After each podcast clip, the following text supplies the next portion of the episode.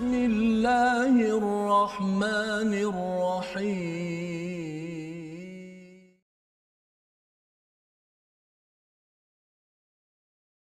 أعوذ بالله من الشيطان الرجيم. بسم الله الرحمن الرحيم.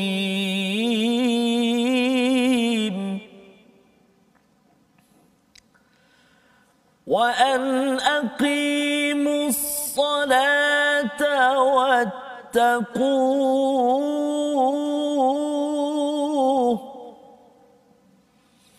وهو الذي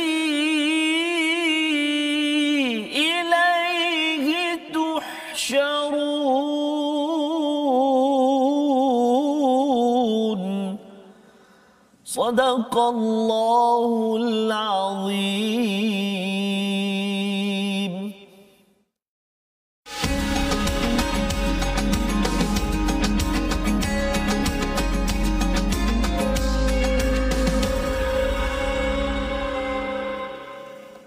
warahmatullahi wabarakatuh. Alhamdulillah wassalatu wassalamu ala Rasulillah wa ala alihi wa man wala syada la ilaha illallah syadana Muhammadan abduhu wa rasuluh. Allahumma salli ala sayidina Muhammad wa ala alihi wa sahbihi ajma'in. Amma ba'du. Apa khabar tuan-tuan dan puan yang dirahmati Allah sekalian? Kita bersyukur pada Allah Subhanahu wa taala pada hari ini, pada hari Selasa kita dapat sama-sama untuk terus mengikuti kepada halaman 136 daripada surah Al-An'am, surah yang menceritakan tentang ketauhidan kepada Allah Subhanahu wa taala dan perjuangan tauhid ini adalah perjuangan yang amat berat tetapi ia adalah sebagai membina batu asas kepada para sahabat pada zaman Nabi sallallahu alaihi wasallam di Mekah. Dan itulah juga yang perlu kita fahami pada tahun ini bahawa surah al-an'am menguatkan asas foundation kepada setiap individu dalam keluarga kita dalam masyarakat. Kerana kalau asas itu tidak kukuh maka kesannya bangunan yang akan didirikan itu mudah runtuh mudah hancur menyebabkan umat Islam ini menjadi umat yang lemah yang cepat di baham oleh badai yang melanda. Jadi pada hari ini kita bersyukur kita bersama dengan Ustaz Tarmizi Abdul Rahman. Apa khabar Ustaz? Alhamdulillah Ustaz. Sihat saya. Ya alhamdulillah ya. Kita nak meneruskan pada hari ini Ustaz ya, ya halaman 136 bersama tuan-tuan yang berada di rumah ya. ya boleh share di Facebook untuk sama-sama kita jadikan sebagai satu sejarah Betul, Ustaz ya. Sejarah kita bersama Al-Quran paling kurang sekali kita habiskan sebanyak 604 muka surat dan pada hari ini kita pada surah yang ke-6 surah Al-An'am. Kita mulakan dengan Ummul Quran Al-Fatihah bersama Ustaz Tarmizi. Terima kasih Ustaz. Sahabat-sahabat Al-Quran, Assalamualaikum warahmatullahi wabarakatuh. Jom kita baca permulaan ini dengan kita baca Ummul Quran Surah Al-Fatihah. أعوذ بالله من الشيطان الرجيم بسم الله الرحمن الرحيم. الحمد لله رب العالمين. الرحمن الرحيم. مالك يوم الدين. إياك نعبد وإياك نستعين. اهدنا الصراط المستقيم. صراط الذين أنعمت عليهم غير المغضوب عليهم ولا الضالين.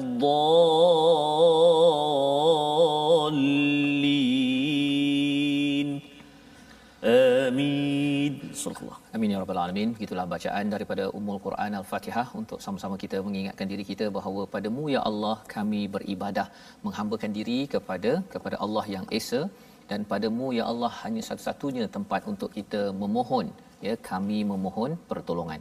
Inilah yang diperjuangkan oleh Nabi Muhammad sallallahu alaihi wasallam di Mekah ya dan terus sampai ke Madinah perjuangan 23 tahun tetapi bila kita cakap tentang surah Al-An'am ia adalah satu surah yang memberi asas bagaimana untuk kita berhujah dengan diri kita bersama dengan masyarakat betapa pentingnya kita membina foundation asas yang kukuh dan ini yang kita ingin lihat pada halaman 136. Kita lihat sinopsis pada hari ini. Pada ayat 69 hingga ayat yang ke-70 Allah bercerita tentang bagaimana sebagai orang beriman perlu berpaling daripada majlis yang mencemoh kepada agama Islam, mencemoh al-Quran dan ancaman azab bagi yang mengikuti majlis ataupun uh, perkumpulan begitu. Pada ayat 71 hingga 73, keistimewaan beriman kepada Allah dan kehinaan apabila seseorang itu mensyirikkan Allah Subhanahu Wa Taala dalam kehidupan. Mari sama-sama kita mulakan dahulu dengan ayat 69 hingga 71 pada bahagian pertama ini untuk kita sama-sama melihat nasihat daripada Allah Subhanahu Wa Taala. Silakan Ustaz. Baik, terima kasih Fadil Ustaz Fazrul. Saya catat kat sini saya. Ya. Pasal panjang sangat. Panjang. 69 sampai 6, uh, 71. Jadi sahabat-sahabat Al-Quran semuanya uh, sek, sek, apa buat sekian harinya kita mengaji. Hari ini kita berada di muka surat 136. Jadi mari kita baca sama-sama. Tuan-tuan dan puan-puan ya, keluarkan suara, baca, uh, kita sama-sama dengar dan uh, sebelum ini kita pernah juga share kalau Ya. ada nak rakam Sat, eh. Rakam. Ha, kita rakam bacaan kita tu. Jadi mungkin boleh dengar balik. dengar balik sendiri kan. Dengar Dia pasal bila kita baca kita rasa okey. Bila Betul, kita dengar balik tu kita tahu eh macam ada yang tak kena kan. Okey. Jadi itu kalau seorang kalau ada cikgu Ah, ah. boleh hantar pada cikgu Betul, kan. Ha, kalau cikgu lapang lah kan. Kalau cikgu tak lapang dia dapat WhatsApp banyak sangat tu dia delete contact number kita block terus kan. Okey. Okey. Jadi kita sama-sama. Baik, jom saya nak cuba tuan-tuan dan puan-puan sahabat Al-Quran semuanya dengan bacaan murattal um, sabah insya-Allah. Eh. Insya-Allah. أعوذ بالله من الشيطان الرجيم. بسم الله الرحمن الرحيم. وما على الذين يتقون من حسابهم من شيء ولكن ذكرى لعلهم يتقون. وذر الذين اتخذوا دينهم لعبا ولهوا وغرتهم الحياة الدنيا. وذكر به أن تبسل نفس بما كسبت ليس لها من دون الله ولي. ليس لها من دون الله ولي ولا شفيع. وإن تعدل كل عدل لا يؤخذ منها. أولئك الذين أبسلوا بما كسبوا لهم شراب من حميم وعذاب أليم بما كانوا يكفرون.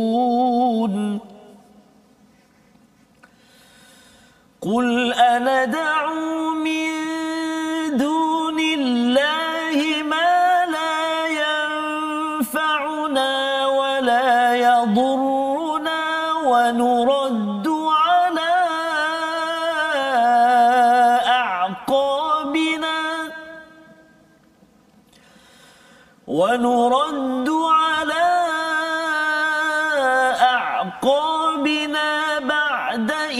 هدانا الله كالذي استهوته الشياطين.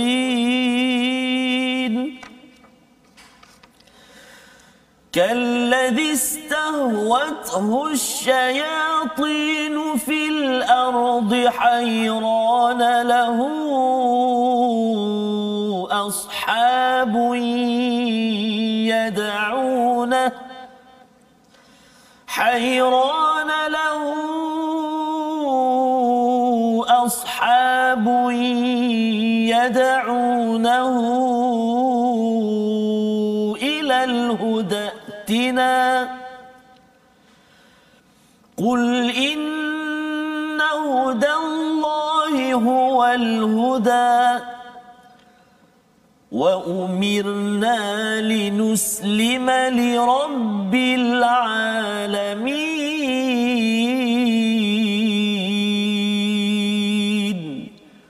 صدق الله العظيم.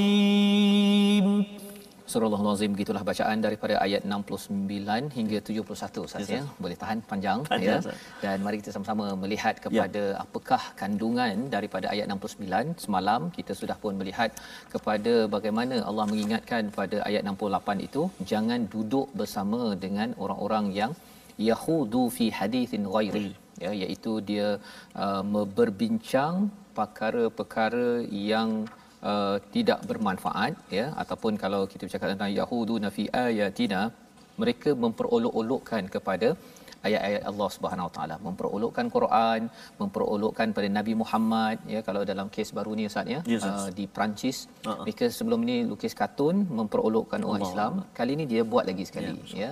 Pasal apa? Pasal sebenarnya orang-orang ni dia nak mencari pengaruh sebenarnya ya dia nak cari pengaruh dan kalau pengaruh dia tak dapat dengan apa yang ada maka mereka akan kacau kepada orang yang beriman pasal ya. pengaruh mereka akan tercabar bila bila mereka tahu bahawa orang beriman orang Islam ini uh, adalah orang yang membawa kebenaran. Jadi mereka ni tak suka dengan kebenaran, maka mereka akan kacau. Mereka akan kacau. Maka Allah nasihatkan pada ayat 68 semalam, fala taq'ud ba'da dhikra, jangan kita uh, Uh, setelah engkau ingat kembali janganlah engkau duduk bersama orang-orang yang yang zalim ya. Kalau kita dah ingat kita pasal syaitan ni dia akan lupakan kita ustaz. Ha.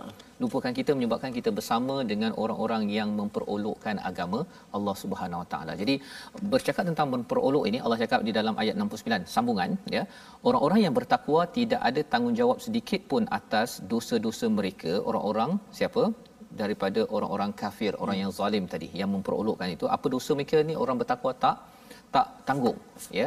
Tetapi apa yang perlu kita buat? Tetapi wajib untuk mengingatkan mereka agar bertakwa. Jadi ideanya ialah bila ada orang memperolok ataupun menyebabkan kita jadi marah Ustaz ya, ya. kita kena fa'arid kita kena jauhkan, jauhkan. daripada mereka ya. Itu yang dinyatakan semalam fa'arid anhum.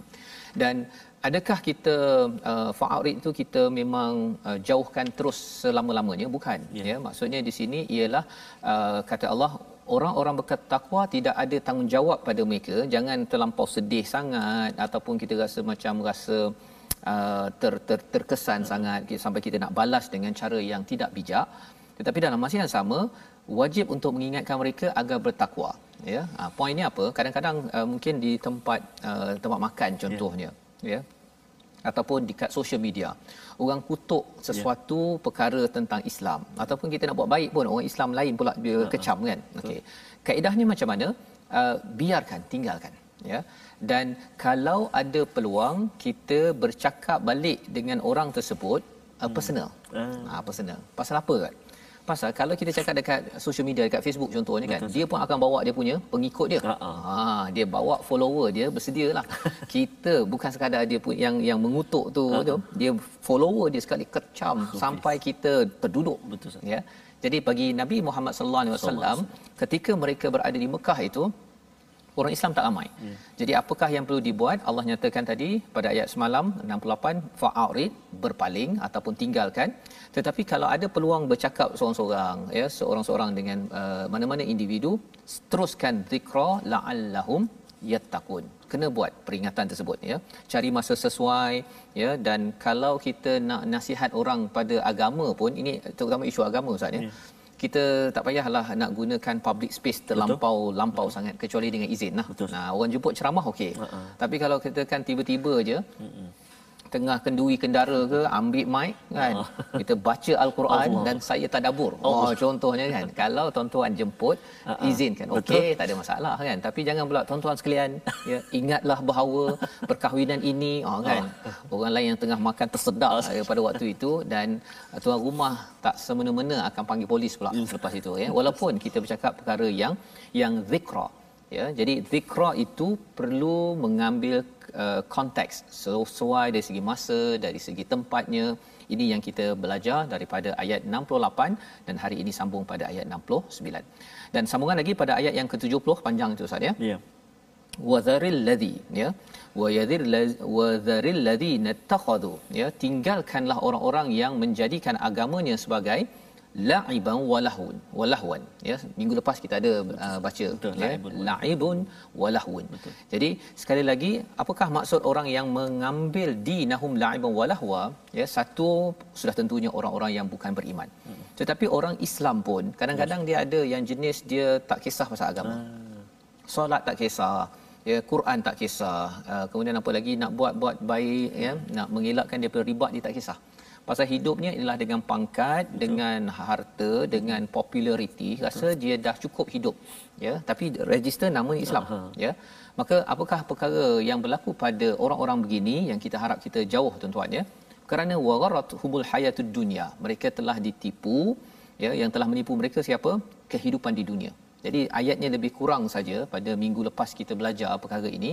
Maka peranan kita nah ini yang penting kita faham peranan kita bila kita uh, dah tinggalkan mereka tapi kita dianjurkan untuk me- membawakan zikra. Apakah zikra tersebut? Ayat 69 ataupun 70 ini wadzakir bihi an tubsala nafsum bima kasabat laisa laha min dunillahi waliyyun wala syafi' iaitu kita kena ingatkan mereka bihi. Apa maksud bihi? Dengannya. Ya. apakahnya tersebut? al-Quran. Ha maksudnya pasal kalau kita ingatkan dengan perkataan kita saja kadang-kadang orang menyampah. Betul ada masa suka ada masa menyampah. Tetapi kalau kita dengarkan al-Quran itu sebabnya Quran time kita ada Quran ini dia Quran ini kalau dia kena pada orangnya hmm. orang yang merendah diri walaupun bukan Islam walaupun dia ni bukan practicing muslim, muslim contohnya dia akan terkesan. Yeah. ya pasal Quran ini adalah mukjizat yang Allah kata wa dzakir bihi. Kena ingatkan dengan al-Quran jadi kalau dulu saya berceramah biasanya kalau saya berceramah training ke saya uh, tak ada merujuk pada al-Quran hmm. kan lepas tu bila dah ada Quran sikit-sikit pun kadang-kadang kita ceramah perkataan kita lagi banyak hmm. yang ayat al-Qurannya tidak dibaca bersungguh-sungguh Betul. ataupun kadang-kadang dibaca sambil begitu hmm. je kan ataupun kita cakap dalam Quran ada kan tetapi bila Allah menyatakan di sini wazakir bihi ini kaedah ini kaedah sehingga kan uh, Abu Jahal ya kemudian uh, ada beberapa orang uh, uh, salah satunya Akhnas ya bin Shuraik uh, dan juga Abu Sufyan. Tiga orang ini pernah sampai satu masa tu dia siang dia bermusuh dengan Nabi, malam dia ha kan nak dengar kepada kepada ayat al-Quran yang dibacakan oleh Nabi. Kemudian bila mereka daripada seorang daripada sini, seorang daripada sini, sekali pum terjumpa kat tengah jalan. Pasal apa? Pasal mereka ni malu untuk menyatakan bahawa mereka sedang mendengar mendengar al-Quran. Jadi al-Quran ni powerful yang tuan-tuan uh, ibu-ibu kena pastikan perkara hmm. ini uh, diambil perhatian walaupun mungkinlah awalnya anak dengan suka bermain, suka berhibur ya, tertipu dengan dunia ini tapi kita kena cari jalan. Hmm. Cari jalan uh, antu bersalah ya untuk mengelakkan agar tidak dibinasakan diri mereka setiap jiwa uh, ke dalam neraka kerana perbuatannya sendiri ya. Ini yang Allah nyatakan pada ayat 70 ulaika alladhina ubsilu bima kasabu lahum syarabun min hamimin wa adabun alimun bima kanu yakfurun. Allah menyatakan apakah balasan kepada mereka yang dibinasakan ya. bila tidak ambil pelajaran daripada Quran? Iaitu yang pertama syarabun min hamimin iaitu minuman yang amat mendidih Ustaz ya. Dia kalau air macam ni uh-uh. sedap Ustaz ya ya Ustaz ya saya cuba hari cuba, tu Ustaz cuba kan saya bismillah ya Alhamdulillah. Kan? Ini air yang sedap. Tetapi cuba bayangkan kalau air yang diberikan oleh uh, di di sini menggelegak. Oh. Kan? Dah tak mampu dah kan? Nak pegang tak boleh. Nak pegang pun tak boleh. Dan di sana nanti syarabun min hamim ini sebenarnya minuman itu di uh, dijelaskan dalam surah Waqiah dalam surah lain hmm. bukan sekadar air kosong. Ya. Yeah. Air yang menggelegak dengan nanahnya Allah. ya amat mengerikan yeah. bagi setengah orang kata ala itu dekat akhirat ya tapi sekarang ini siapa yang bijak adalah orang yang beriman pada hari akhirat Betul. kan pasal apa contohlah kalau kita tak kata pada hari akhirat pun orang yang bijak percaya tahun depan insya-Allah dimudahkan oleh Allah pun dia akan buat persediaan. Ya. Yeah. Yang kita bincang minggu lepas saya simpan duitnya, Betul. simpan apa sebagainya pasal nak pergi bercuti dekat. Ya. Yeah. Dekat mana Ustaz? Ustaz nak pergi nanti? Ada Langkawi ya? Lang, lang, uh, luar negara, luar negara. Oh, luar negara. Luar negara. Perth. Perth. Ha, contohnya kan.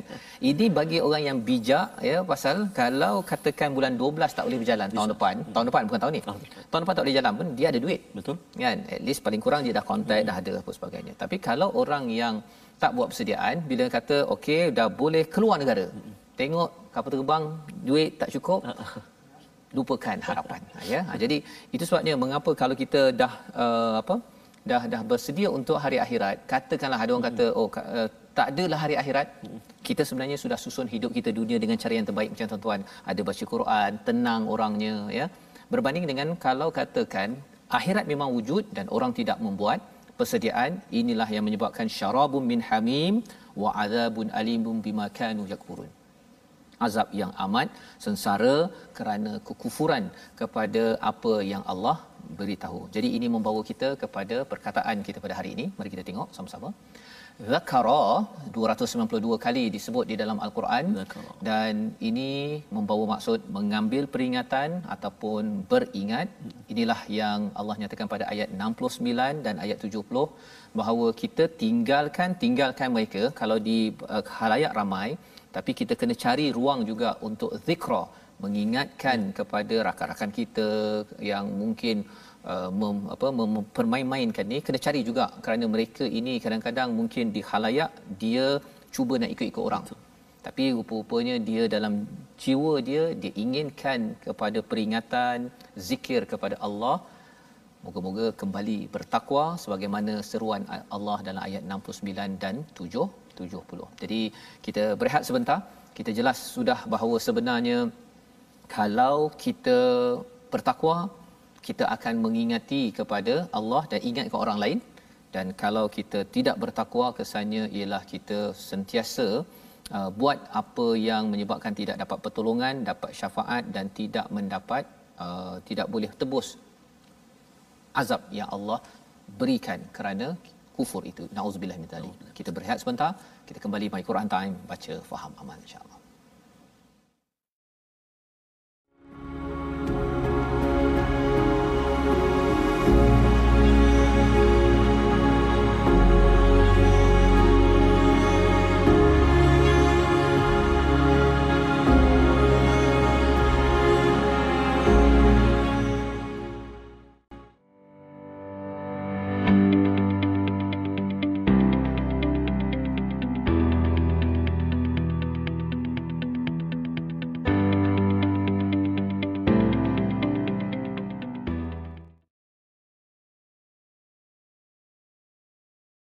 Alhamdulillah kita bertemu kembali dalam uh, halaman 136 hari ini dalam My Quran Time uh, dan Ustaz pun telah kongsi banyak tadi Ustaz eh. Ya. Uh, kena apa fa'arid sah, kena fa'arid. jauhkan diri ataupun jauhkan. Uh, tapi bukan selama-lamanya. Bukan. Maksudnya masih juga kita berusaha untuk mengajak kembali mereka. Tapi kena caranya lah. Caranya lah. Cara. Jangan dari halayak ramai. Betul. Kalau halayak ramai ni nanti Allah. dia rasa bahawa Betul, follower sah. saya dah cakap. Allah serang. Ha, habis ya. Kita tinggal seorang. Ha, betul ya? betul sah jadi tuan-tuan dan puan-puan uh, sahabat al-Quran yang dikasihi Allah Subhanahu taala sekalian uh, pada sesi sebelum ini kita telah berkongsi antaranya tentang sifat tafashi dan sebagainya. Jadi hari ini kita nak melihat sedikit uh, tentang kesamaran-kesamaran ataupun kalimah-kalimah yang dekat-dekat ni huruf dia. Nah, mari kita tengok uh, apa nama uh, slide kita insyaallah tentang uh, kalimah-kalimah ataupun maklumat tambahan iaitu beberapa kalimah yang perlu dijelaskan sifat-sifatnya kerana bersamaan pada makhraj. Maka jika kita tidak jelaskan uh, ia akan berlaku kesamaran pada huruf-hurufnya. Kalau kita lihat contoh huruf-hurufnya ataupun kalimahnya iaitu mus uh, mastura, mastura dan juga mastura. Maknanya huruf ta dan juga huruf ta, ta ta mastura mastura kan? Satu. Uh, ataupun pada kalimah uh, khaliqun uh, ataupun ghalibun. Khaliqun ghalibun. Jadi kalau kita tertukar ataupun kita tersilap bahayalah makhraj huruf sifat dan sebagainya. Jadi kita kena hati-hati dalam bacaan-bacaan kita. Perlu perhatian terutamanya huruf-huruf yang dekat-dekat macam tu. Ha dengan ha contohnya sin dengan fa dengan shin nah, contoh huruf-huruf yang perlu diberi perhatian jadi selamat uh, mencuba dan juga selamat uh, praktik uh, ataupun latihan uh, buat latihan insya-Allah. InsyaAllah. Terima kasih saya ucapkan pada Ustaz Termizi berkongsi tajwid sebentar tadi Ustaz yes, ya untuk kita bersemangat bersama Al-Quran kita lancar bila kita lancar ini kita yes, akan mudah untuk uh, mengingatkan sesama kita Betul. ya peringatan daripada Al-Quran. Sebagaimana kita belajar tadi ayat 69 ya. walakin tikra dan kemudian pada ayat yang ke-70 itu pun Allah menyatakan uh, wadzakir bihi hmm. ya. Hendaklah memperingatkan dengan dengan al-Quran. Jangan menggunakan hanya perkataan kita semata-mata. Uh, dan mungkin sebelum ini ustaz ya yes, saya sendiri pun sebenarnya bila baca Quran ni kadang-kadang rasa macam tak apa istilahnya tak jejak. Tak jejak. Tak jejak, tak jejak. Ha, kan? Dia tak berkait dengan hidup sekarang kan uh, rupa-rupanya ada tekniknya yes, ya. Itu yang kita dalam my Quran time ini tuan-tuan. Harapnya tuan-tuan uh, dapat manfaat dan tahu kaitan dengan hidup kita sekarang. Yeah. ya. Uh, pasal apa? Pasal inilah cara jalan paling selamat. Betul ya iaitu berpegang kepada tali Allah Subhanahu Wa Taala. Dan kalau kita tidak beri perhatian perkara ini, kita akan ada masalah lah Betul, kan. Kita akan ada masalah ketika kita berhujah pun, hujah kita itu itu satu. Ada orang yang kata, kata Quran ni tak berkait langsung. Ada ya. orang dia mengaitkan Quran dengan benda yang tak patut kait. Masya-Allah. Ha, dia melebih-lebih pula. Allah. Kan? Dia kata bahawa sikit-sikitnya orang macam keldai. Oh. Ha, kan? Dia mudah untuk menghukum uh-huh. itu satu lagi masalah betul salah satu ya dan kita harap tuan-tuan yang ikut my Quran time ini yeah. beritahu pada kawan-kawan kita ambil Quran ini peringatannya adalah untuk diri kita yeah.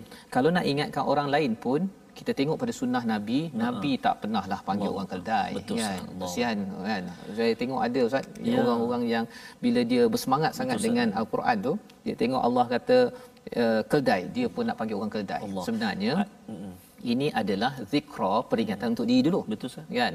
Dan kemudian bila tengok pada orang lain nabi uh, mengambil peringatan itu sampaikan dalam bahasa yang sesuai betul, ya uh, sebagai tadabbur daripada hmm. daripada uh, al-Quran itu sendiri. Kalau tengok ayat pun ada ayat dalam surah disebutkan hmm. inna ankarul aswati sautul hamir kan? Yeah. seburuk-buruk suara takkanlah kita baca Quran.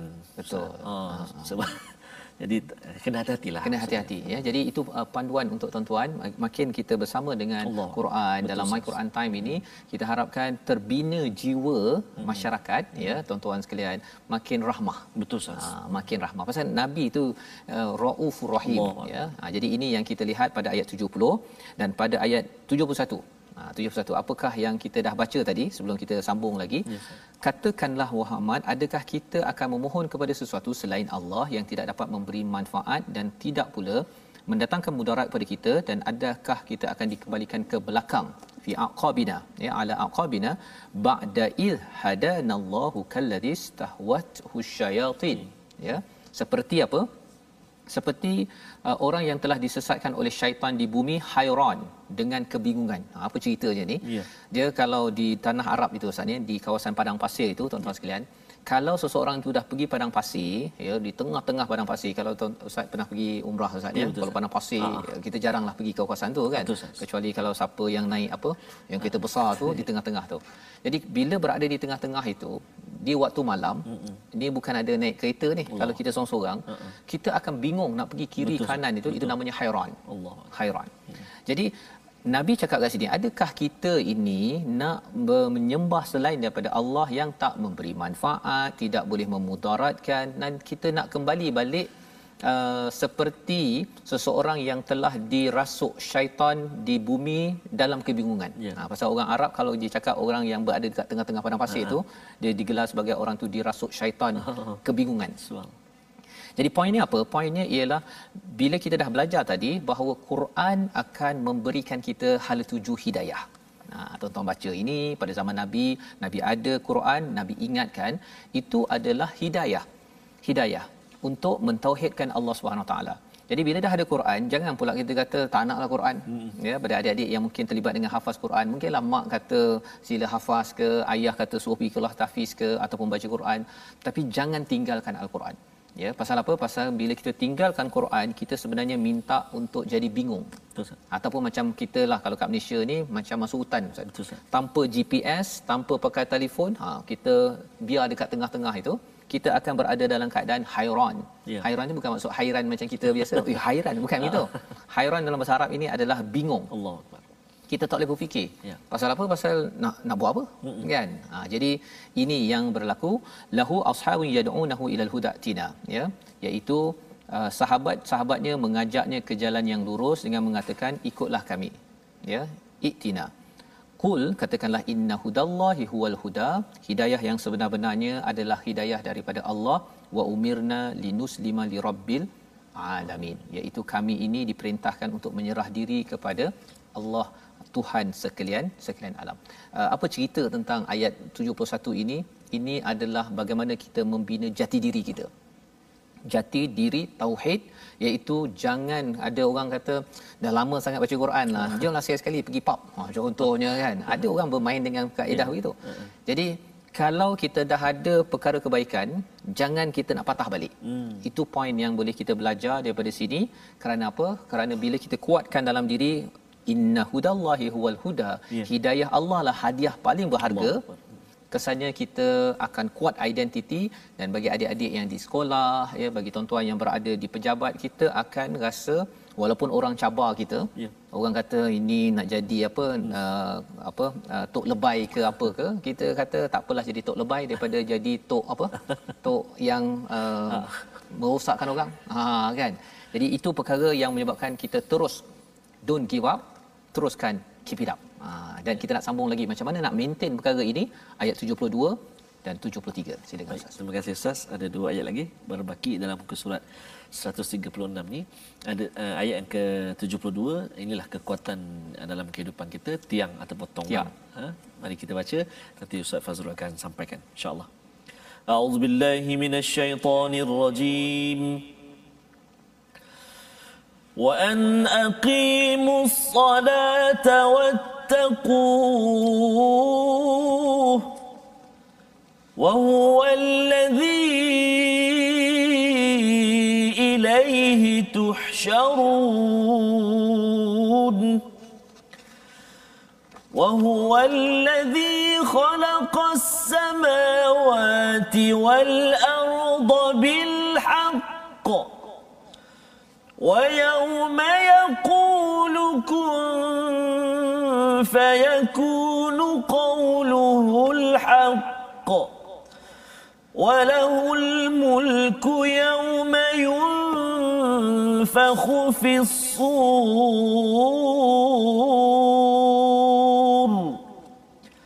عالم الغيب والشهادة وهو الحكيم الخبير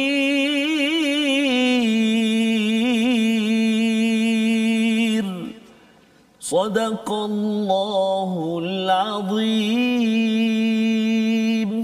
Surah Al-Azim gitulah bacaan dua ayat 72 dan 73. Allah membekalkan yes, kepada kita Ustaz ya. Tadi kita nak cakap bahawa inna hudallahi huwal huda. Pada ayat 71 hidayah yang paling betul ialah hidayah daripada Allah Betul. ya hidayah daripada manusia ni kadang-kadang okey kadang-kadang tak okey wattaqu ataupun wa umirna kami diperintahkan linuslima li rabbil alamin untuk menyerah diri menjadi Islam kepada Rabbul Alamin. Jadi apakah tanda seseorang itu memang serius nak dapat hidayah, tak nak jadi orang yang pening. Ya. Ha kan.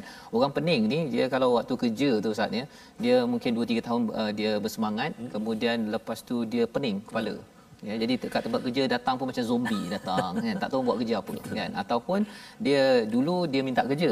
Bila dah dapat kerja banyak kerja dia kata banyak sangat kerja lah bos. Ha, itu pun orang yang rule juga ataupun orang yang berada dalam keadaan uh, hairan tadi tu. Hairan saya mengapa kerja bertambah kan? Padahal itu adalah apa yang dia minta. Jadi dalam hidup ini kita tidak mau bingung. Dan bingung ini dia boleh berlaku pada bila-bila masa Ustaz sebuah rumah tangga dia boleh lepas 5 tahun 10 tahun bingung. Ya. kan? Apa yang saya nak uh, tuju sebenarnya? Pasal apa? Mungkin kerana banyak cabaran yang melanda.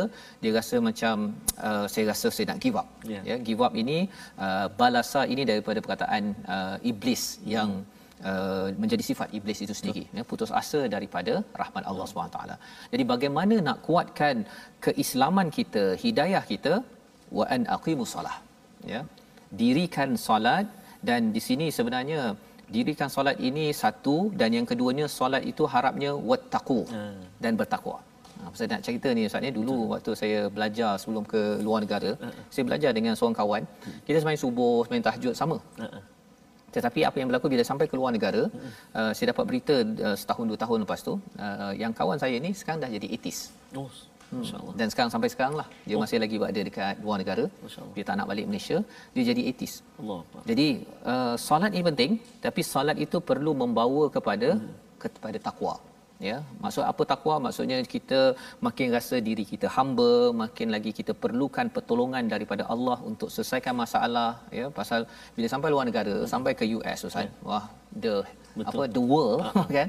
Dunia ini terbuka luas. Syurga dunia. Syurga dunia kan? Sama ada nak pilih uh, syurga dunia yang sampai ke Betul. syurga akhirat uh ataupun nak pergi ke satu lagi tempat. Ya. ha kan? Jadi wa huwal ladzi ilaihi tusyarun ini Allah ingatkan. Allah kalau seseorang itu sedar dialah yang akan uh, dan dialah Tuhan yang kepadanya kamu semua akan dihimpunkan itulah kesan solat yang sebenarnya yeah. dia rasa makin lagi dia nak buat persediaan nak pergi bercuti hmm. sepanjang masa sampai ke syurga Allah.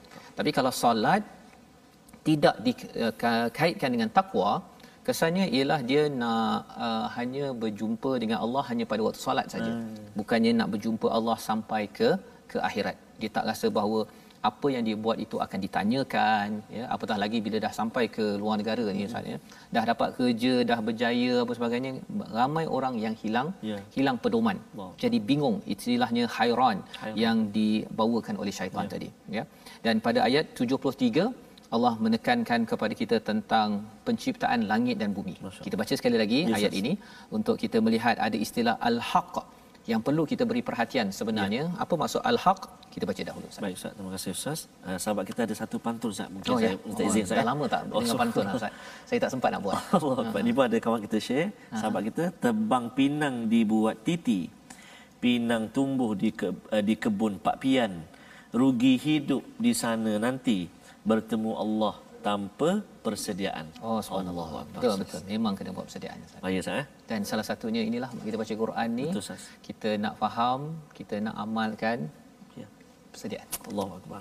Jadi sahabat-sahabat, mari kita baca ayat yang ke-73. Kalau saya perhatikan, Ustaz, eh, ada dua kalimah Al-Haq tu, Ustaz. Eh? Ya. Eh, sorry, ada tiga. Satu. Tiga kan? Satu, dua, dua tiga. Tiga. Baik, mari kita baca. A'udzubillahi minasyaitonirrajim. rajim. وهو الذي خلق السماوات والأرض بالحق.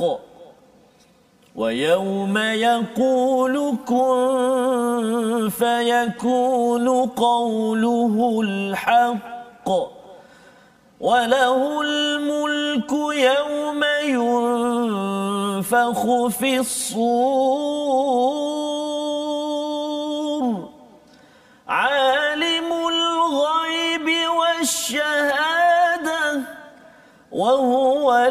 الحكيم الخبير صدق الله العظيم Surah Al-Nazim ayat 73 ini Allah mengulang dua ketiga dua, dua, dua ya al-haq itu wa huwal ladzi khalaqas samawati wal ard bil haq dengan kebenaran yeah. dan lawan kepada al haq ini adalah al batil ya maksudnya hak kebenaran batil itu kebatilan hmm. benda yang tak betul dan hak ini maksudnya hakikah itu kebenaran itu adalah tujuan yeah. ya tujuan dalam kehidupan kita lawannya batil tidak ada tujuan. Hmm. Jadi itu sebabnya bila kita cakap dalam surah Ali Imran, bila kita lihat langit dan bumi, hmm. kita berzikir Rabbana ma khalaqta hadha batila bukan maksudnya Allah jadikan itu tipu hmm. tapi Allah Rabbana tidak engkau jadikan ini sia-sia tanpa Betul. tujuan. Ha ya jadi bila tuan-tuan belajar al-Quran ini kita belajar al-haq hmm. kesannya ialah kita akan jelas tujuan kehidupan kita, hmm. tujuan kita bercakap apa, tujuan kita makan apa, semua perkara kita jelas tujuan kerana kita mengetahui al-haq. Jadi yang pertama Allah kata Allah jadikan langit bumi ini ada tujuan. Ada tujuan. Tujuannya apa? Mari kita tengok dulu, kita baca dulu. Ya. Wa yauma yaqulu kun fayakunu qawluhul haqq. Iaitu yang keduanya, maka jadilah ataupun ketika dia berkata jadilah, maka jadilah sesuatu itu perkataan Allah itu adalah al-haq. Walahul mulku yauma yunfakhu fis-sur dan juga uh, firmannya adalah benar dan miliknya lah segala kekuasaan pada waktu sangka kala ditiup. Ya, dia punya trompet pada ya. waktu akhirat itu juga adalah satu kekuasaan Allah Subhanahu Wa Taala. Ya, Allah mengetahui perkara yang gaib dan juga yang yang nampak. Okey, kita bincang dahulu. Langit dan bumi ini kita nampak Ustaz. Yes, ya, tetapi yang tiupan sangkakala itu kita tak nampak. Betul. Tapi cakap tentang langit dan bumi pun bukan nampak semua pun. Uh-huh. Pasal saya pun tak nampak apa yang kat bawah. Betul. Ha kan? Yang nampak siapa? Yang nampak yang nampak perkara jelas dengan yang gaib hanyalah Allah Subhanahu taala. Kalau kita tengok langit, tujuh petala langit pun yang kita Betul. nampak matahari itu Betul. baru petala uh-huh. yang pertama. Kan? Bintang-bintang yang banyak-banyak tu pertama. Yang kedua, ketiga tak nampak juga. Betul. Jadi nak ceritanya ialah ilmu Allah ini amat luas ada yang kita nampak ada yang kita tidak nampak maksudnya kalau ada orang kata betul ke ada uh, trompet yeah. sangkakala uh-uh. kalau yang tujuh petala langit pun tak nampak jangan ceritalah nak cakap pasal trompet Allah. ke apa sebagainya uh-uh. bila Allah dah beritahu dengan kebenaran Allah buat ini semua ada tujuan kalau ada benda dekat dunia ini pun kamu tak nampak betul. matahari kita bukan nampak apa uh-uh. ada dalamnya ustaz kan kecuali kena pakai alat-alat uh-uh. tertentu kalau itu pun kita dah kata eh saya tak tahu semua.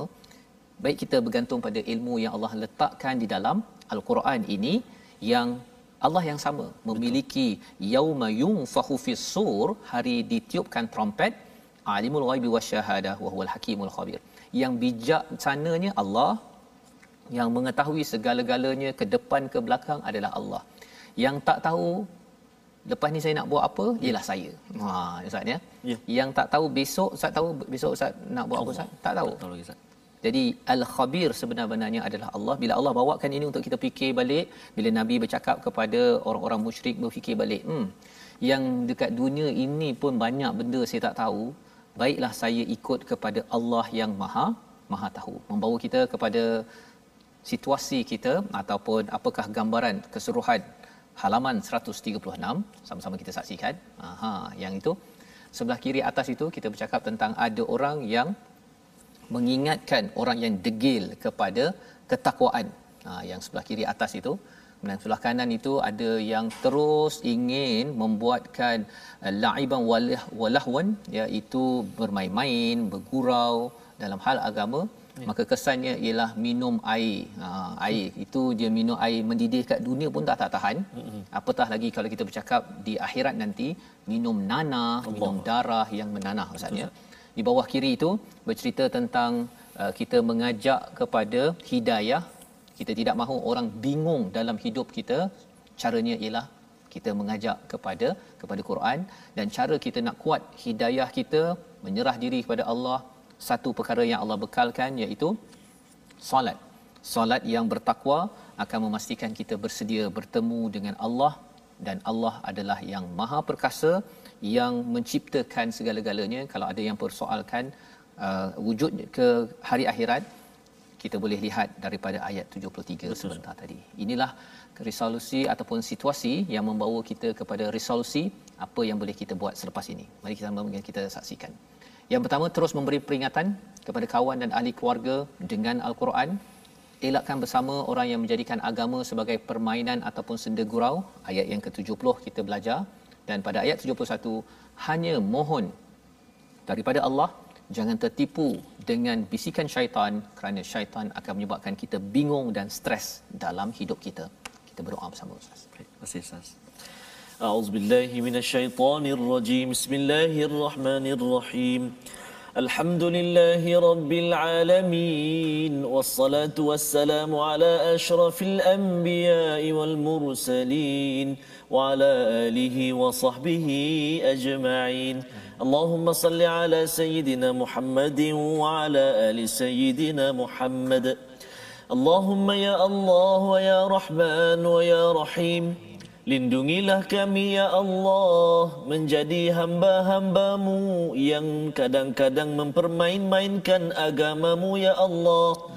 Sama ada secara kami sedar maupun secara kami tidak sedar ya Allah. Ya Allah ya Tuhan kami lindungi kami daripada dikelilingi oleh musuh-musuh agamamu ya Allah. Hmm. Lindungi kami daripada dikelilingi orang-orang yang melalaikan kami, Ya Allah. Akan tetapi jadikan kami ini hamba-hambamu yang mampu memberikan kepada orang-orang di sekeliling kami sedikit rasa untuk tunduk dan patuh kepadamu ya Allah birahmatika ya arhamar rahimin. Ampunkan dosa kami ya Allah. Ampunkan dosa ibu ayah kami ya Allah. Birahmatika ya arhamar rahimin. Walhamdulillahi rabbil alamin Amin ya rabbal alamin. Moga-moga Allah memberikan kita kurniaan besar untuk kita terus menyebarkan Quran dan inilah yang kita lihat dalam tabung gerakan Al-Quran sebagai satu usaha kita bersama ya untuk menyebarkan Quran. Kita perlu mengingatkan masyarakat dengan Quran itu saja untuk mengelakkan masyarakat bingung, terus bingung dan terus tak pasti bagaimana menyelesaikan cabaran dalam kehidupan. Itulah yang kita belajar pada hari ini. Kita bertemu lagi pada episod ulangan pada jam 5 petang, pada jam 10 malam dan juga 6 pagi. Rancangan ini dibawakan oleh Mofas. Mendoakan tuan-tuan tidak bingung tetapi terus istiqamah bersama Al-Quran. My Quran Time, baca, faham, amal insyaAllah.